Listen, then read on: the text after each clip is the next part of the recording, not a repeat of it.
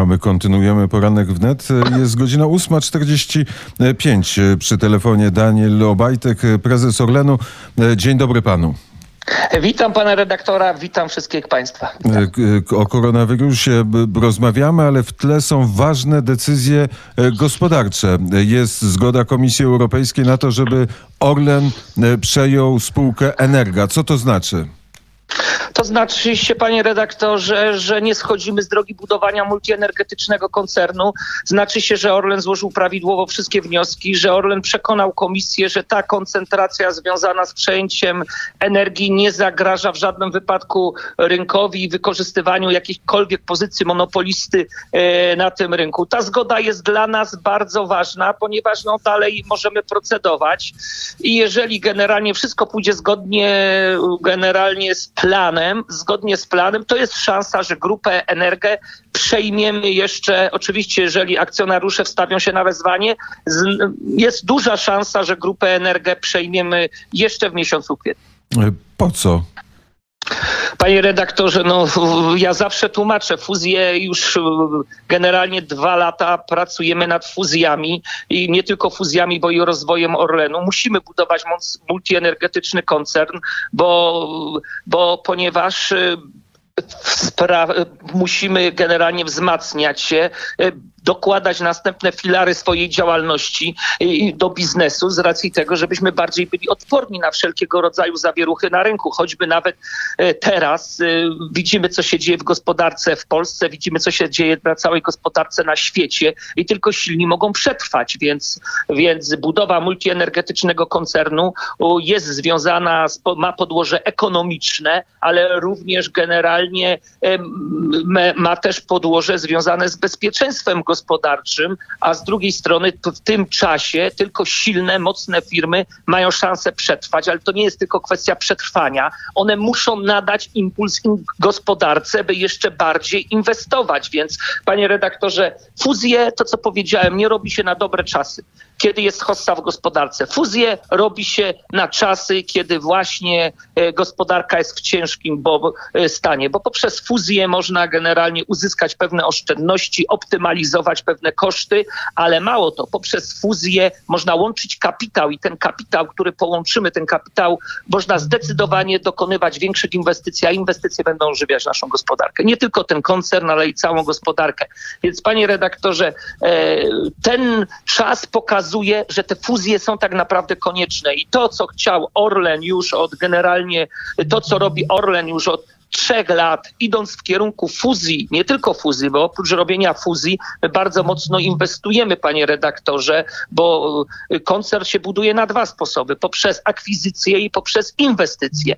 Więc też ten drugi filar inwestycyjny bardzo mocno idzie i nie zwalniamy ani na krok, panie redaktorze. Właśnie oddaliśmy produkcję P3, czyli y, polietylenu w Czechach, już jest produkowany surowiec wysoką marżowy polietylen. Wszystkie procesy inwestycyjne, które ma Orlen, idą zgodnie z terminem. Szczególnie na to zwracam uwagę, że e, my musimy patrzeć, co będzie dalej. My też musimy nadawać rytmy polskiej gospodarce i nie schodzimy z drogi inwestowania poprzez inwestycje i poprzez fuzję.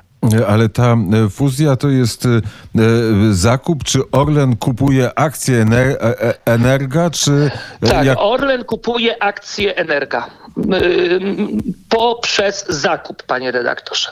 I kupuje od Skarbu Państwa. Ale no, nie tylko od wszystkich. Orlen y, zrobił wezwanie na 100% akcji. Liczymy, że, im, że a właściciele akcji wstawią się na to wezwanie. Oczywiście zasada jest taka, że w pierwszej kolejności sądzę, pierwsze słowo ma akcjonariusz tak naprawdę większościowy, czyli Skarb Państwa. Trwają wyceny, trwają rozmowy generalnie.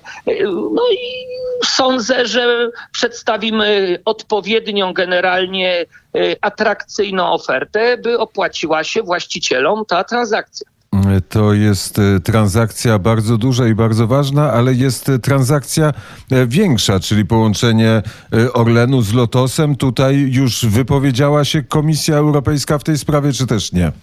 Nie, nie, nie wypowiedziała się jeszcze w tej sprawie. Procedura jest taka, panie redaktorze, że jesteśmy w drugiej fazie pogłębionego, o, pogłębionych analiz. Teraz komisja a, zgłosi swoje zastrzeżenia w takiej formie sprzeciwu. To jest normalna rzecz. To jest, nie sądzimy, że komisja nie zgłosi swoich zastrzeżeń. Po zgłoszeniu zastrzeżeń my generalnie y, przedstawiamy swoje analizy, czyli, czyli w jaki sposób y, y, tłumaczymy komisji, z którymi zastrzeżeniami się zgadzamy, z którymi zastrzeżeniami się zgadzamy, wtedy implementujemy warunki zaradcze, czyli dajemy warunki zaradcze.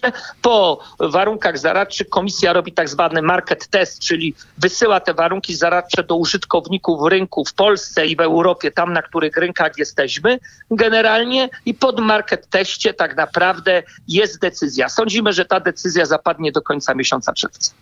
Do e, czerwca i w czerwcu już będzie mo można, e, jak będzie pozytywna, e, Orlen i Lotos będą, będą tworzyły jedną Ja, firmę. panie redaktorze, my robimy wszystko, żeby była pozytywna, ale ostatnie zdanie należy tu w tej sprawie do komisji. Panie redaktorze, jeszcze raz podkreślam, to jest konieczne. Bo panie redaktorze, proszę zobaczyć, Lotos jest firmą i rafinerią, która ma niewielki przerób. To jest około 10 milionów ton. To jest niewielki przerób. Takie rafinerie w Europie już dawno są w grupie. I, i, I to, co powiedziałem, nie robi się fuzji na dobre lata. Kiedy były dobre lata, Lotos doskonale prosperował. Ale pragnę zaznaczyć, co było w roku 2008. W 2008 Lotos był na skraju. Pamięta pan słowa Donalda Tuska, że nie widziałby nic z tym strasznego, gdyby Lotos został sprzedany nawet Rosjanom. E, To jest jedna sprawa.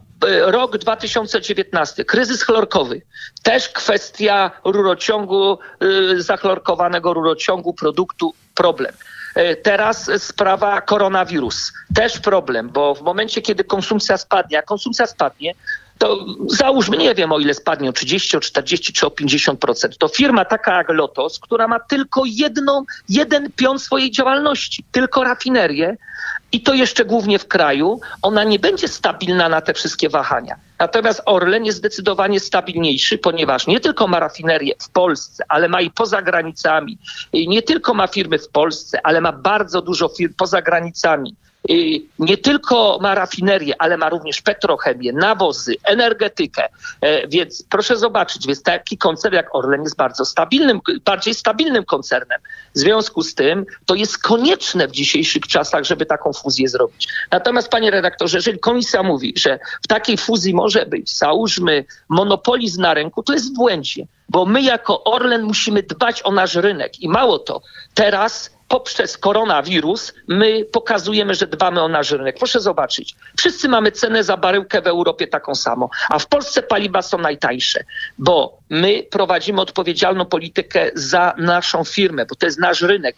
W tej chwili dzielimy się Polakami z marżą. W tej chwili paliwa w Polsce mamy najtańsze w Europie, ponieważ my musimy chronić ten rynek i czasami są czasy, w których się lepiej zarabia, a czasami są czasy, kiedy nie zarabia się dużo, ponieważ trzeba chronić własny rynek. I my teraz jesteśmy odpowiedzialną firmą i chronimy własny rynek. Obniżamy cały czas paliwa tak, by generalnie nie studzić gospodarki, bo ta gospodarka już jest studzona poprzez koronawirus, a co dopiero gdyby ewentualnie, gdybyśmy przyjęli zasadę, że paliwa by drożały. Bo co prawda baryłka nisko stoi, ale panie redaktorze, ale dolar stoi wysoko, a z drugiej strony wkład ropy w paliwo, baryłki, to jest 20%. To proszę zobaczyć, tak naprawdę, e, czy my teraz wykorzystujemy swoją pozycję, mimo że mamy 60% rynku hurtowego? No nie wykorzystujemy. Wręcz pomagamy naszemu rynkowi, żeby za jakiś czas, jak rynek się będzie odbijał i gospodarka odbijać, my się będziemy odbijać razem z nią. Więc czy my teraz to wykorzystujemy? Nie wykorzystujemy. Więc, więc tu uważamy, że te obawy są generalnie no, nie, nieracjonalne. Dawno nie byłem na e, stacji benzynowej. Jaka jest teraz e, cena e, benzyny? Panie redaktorze, cały czas schodzimy do dołu, to się waha, panie redaktorze. Są stacje, gdzie jest- są trójki z przodu, 3,99. Są stacje, załóżmy, mówimy o oleju na- napędowym i o benzynie, proszę pana. Są stacje, gdzie jest 4,25, są stacje, że jest 4,50. Średnia to jest około, proszę pana, 4,25. Jeżeli mówimy o, o olej napędowy i 4, proszę pana, a, 30, jeżeli mówimy o benzynę, więc y, taka jest średnia. Natomiast na niektórych stacjach już pojawia się e, trójka z przodu. Czegoś takiego jeszcze w gospodarce nie było. Oczywiście to też jest spowodowane jednym z czynnikiem jest niska cena ropy, ale to też e, nie wszystko, bo ta panu powiedziałem, jaki udział jest w baryłce, proszę pana. Jaki udział jest nie w baryłce, ino w paliwie. To jest 20% udziału ma a, baryłka, e, ropa, więc, więc dzielimy się z marżą, żeby pomóc Polakom, żeby pomóc rynkowi w tej trudnej sytuacji. Bo panie redaktorze, to jest normalna zasada. Jeżeli pan robi z kimś biznes, nawet z jakąś osobą i robi pan biznes lata z tą osobą, to nawet jak ona popadnie w chorobę, to nie tylko pan robi z nią biznes, ale pomaga się jej pan leczyć. I I, to tak- jest tak samo z, I to jest tak samo z naszą gospodarką. My na tej gospodarce robiliśmy biznes. I teraz czas pomóc Polakom, pomóc gospodarce i generalnie dlatego obniżamy cenę paliw. Obniżamy, żeby ratować własny rynek. Bo jeżeli uratujemy rynek, wszyscy, to automatycznie będzie się rozwijała gospodarka. I, I teraz, panie redaktorze, jeszcze mam jedną taką ważną rzecz. Kilka razy rozmawialiśmy o patriotyzmie gospodarczym, nawet z panem redaktorem. Em, I to było dwa lata temu. I wie pan, myśmy byli takim pionierem patriotyzmu gospodarczego. Praktycznie ponad 80% produktów na naszych stacjach było od polskich producentów lub wyprodukowanych w Polsce. I panie redaktorze, i, wszyscy, i to jest taki apel do pana redaktora, bo od wszystkich nas to zależy i od wszystkich i do wszystkich Polaków. Teraz pora i czas jeszcze bardziej dbać o patriotyzm gospodarczy. Teraz każdy z nas musi dbać o własną gospodarkę. Więc tak naprawdę to robią teraz Francuzi, to robią teraz Niemcy. Naprawdę starajmy się dbać o naszą gospodarkę. Starajmy się kupować wyroby, które są polskie, bo w ten sposób będziemy pomagać polskim firmom. Będziemy zapinać ten krwioobieg, jakim jest nasza gospodarka i ona będzie się generalnie, będzie się, będzie w lepszej kondycji. Więc naprawdę to są czasy, kiedy jeszcze bardziej musimy dbać o patriotyzm gospodarczy, bo musimy tym firmom pomóc, a firmom się pomaga poprzez konsumpcję. Jeżeli my, konsumenci, będziemy korzystać z polskich produktów, to będziemy pomagać naszym firmom. Więc tym bardziej apeluję do wszystkich. Już to robię od trzech lat. Nie tylko apeluję, bo to również robimy jako Orlen, ale to jest wyjątkowy czas. Naprawdę wszyscy tak naprawdę możemy pomóc naszej gospodarce i weźmy sobie to głęboko do serca. Tylko jak e, kupić polski e, samochód? Panie redaktorze, ja y, nie mówię o rzeczach niemożliwych. E, e, Mówię o rzeczach możliwych.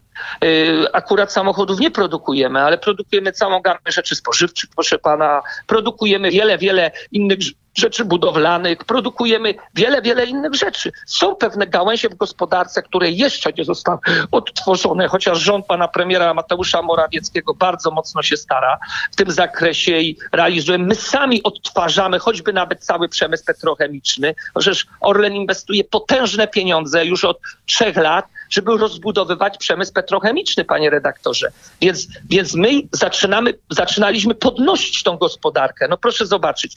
Ja już podjąłem decyzję półtora roku temu, jeżeli chodzi o rozb- dwa lata, e, dwa lata temu o rozbudowę całej petrochemii. Przecież i nowe olefiny, i nowy fenol, i, i pochodne aromatów, i budujemy całą instalację nowoczesnych nawozów, i budujemy no, drugą w Europie, pierwszą w Polsce instalację do zielonego glikolu, czyli do tego glikolu, który służy do produkcji mydeł, żeli, środków antywirusowych, proszę, antybakteryjnych, więc wie pan, budujemy e, e, linię do produkcji alkoholi różnego rodzaju, izopropylowego, którego nie ma w Polsce, brakuje, więc, więc, więc wie pan, na pewno trzeba będzie zrobić rewizję naszej gospodarki i zobaczyć na łańcuchy, które są przerwane. Ale my to już zaczęliśmy robić, choćby nawet z samej petrochemii. My mając te wszystkie rafinerie, między innymi do tego mi jest potrzebny lotos, do wkładu petrochemicznego, panie redaktorze, tak naprawdę. Więc my już tą gałąź petrochemiczną zaczynamy odbudowywać, a gałąź petrochemiczna, panie redaktorze, to jest druga po budowle, to jest druga, to jest drugi gałęź jak gdyby przemysłu po budowlań, po, y, po branży budowlanej. Więc, więc, y, więc, więc tak naprawdę my już zaczęliśmy to robić, panie redaktorze, w Polsce. Więc my musimy sięgać po te wyroby, które produkowane są w Polsce, które są produkowane przez polskie firmy. Musimy na to szczególnie zwracać uwagę. Bardzo serdecznie, panie prezesie, dziękuję za rozmowę. Bardzo dziękuję panie redaktorze, dziękuję państwu. Miłego dnia życzę w tych trudnych czasach. Wszystkiego dobrego. I do y, usłyszenia. Daniel Obajtek był gościem poranka wnet i my biegniemy z prawego brzegu do budynku pasty. Tam jest Jan Olencki. Wspieram.to ukośnik JP2 to jest adres, e, pod którym mogą Państwo wspierać Radio Wnet. Wyruszyliśmy w drogę z Janem Pawłem II, ale na tej drodze stanął koronawirus. Poprosiliśmy Państwa o wsparcie akcji Poznajcie JP2 i ta akcja będzie kontynuowana. Ale teraz prosimy, żeby Państwo wspierali również Radio Wnet. Wspieraj.to ukośnik JP2.